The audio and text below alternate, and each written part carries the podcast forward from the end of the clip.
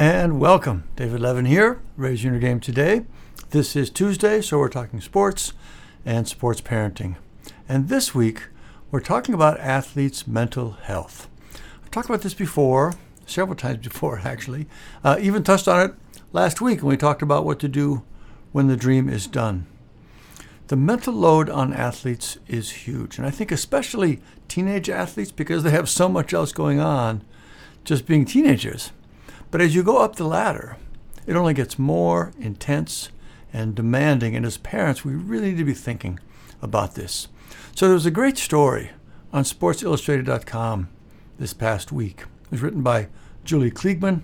I'll link to it in the notes. But it's about an NBA player named Tyrell Terry the star guard at Stanford, drafted into the NBA in 2020, making over a million dollars a year, right? Living the dream for sure.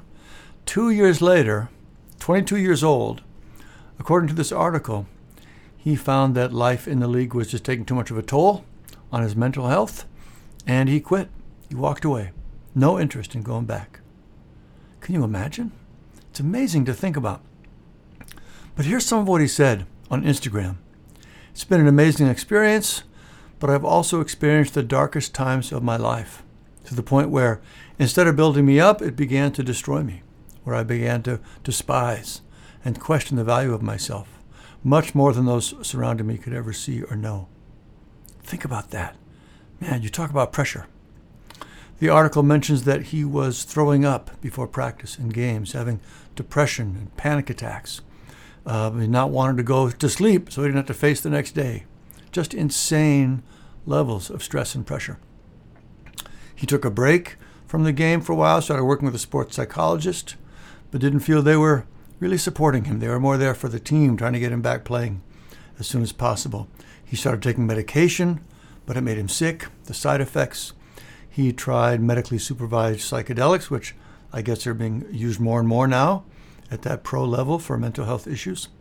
He tried going back to the NBA, felt like he was ready, but as soon as it was time for practice again, the panic, the throwing up started again.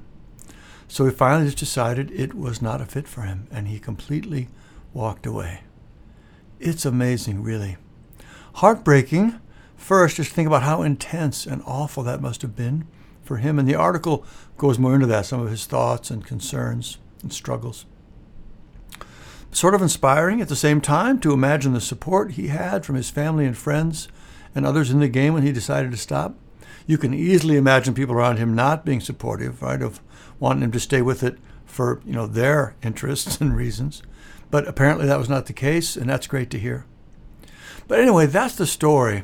And I do recommend you read the article because as parents, we really need to understand that, to realize how much pressure our kids are under, and also that they'll try to keep it to themselves. I see the same thing with the kids I work with. It takes incredible courage to let people know you're struggling. No one wants to hear it, or at least that's what they think. So we need to know the potential is there and be on the lookout for it. Anyway, a couple of thoughts on this. You could hear the story and think, oof, I don't want my kids to play sports at all. And I understand that, but I don't think that is the right response. I really don't. There are still a ton of very important things kids get from being in sports that they likely won't get anywhere else, especially at the middle school and high school level. If they're into it at those ages, I think we should support them as much as we can. Beyond that, getting into elite high school levels and college, start to be on guard.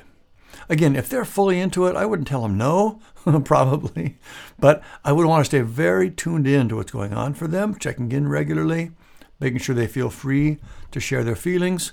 I would want to have clear conversations with them about the concerns. I'd want to make sure there was a strong support system available. I would absolutely make sure they take the sports academy training so they have the specific inner skills to deal with the negative thoughts and emotions. I would make sure they knew it was okay to stop if they feel like they need to, if it gets to that point.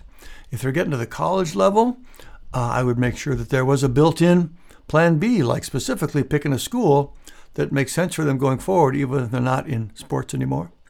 And I would never push them to go to the next level, really at any age, unless all those things are in place.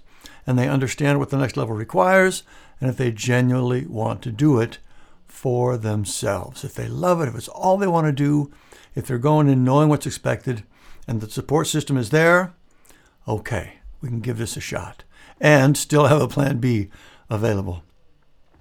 And of course, it can be a great thing. I'm sure some athletes are successful and ultimately just happy in every way, but it is beyond hard. And we just need to be clear eyed about that, clear eyed about that, and prepare for it as best we can.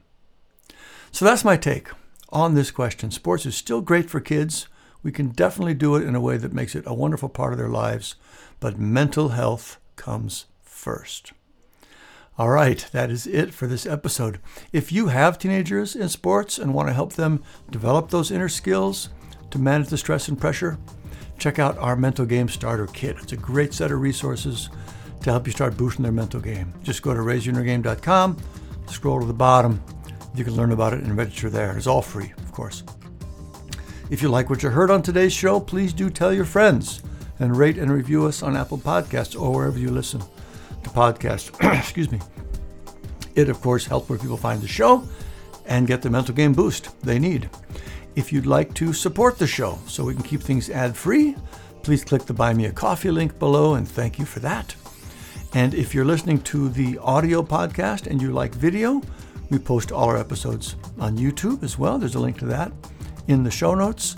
And then we will close with Steve Prefontaine, the legendary long distance runner, and his quote from the end of the Raise Your Inner Game book. To give anything less than your best is to sacrifice your gift. That's what we're doing. We're working to be our best, help our kids be their best. We don't want to sacrifice our gifts. And that's just the way it goes, folks. It's hard work, but we're here to support each other in doing it because it's so important.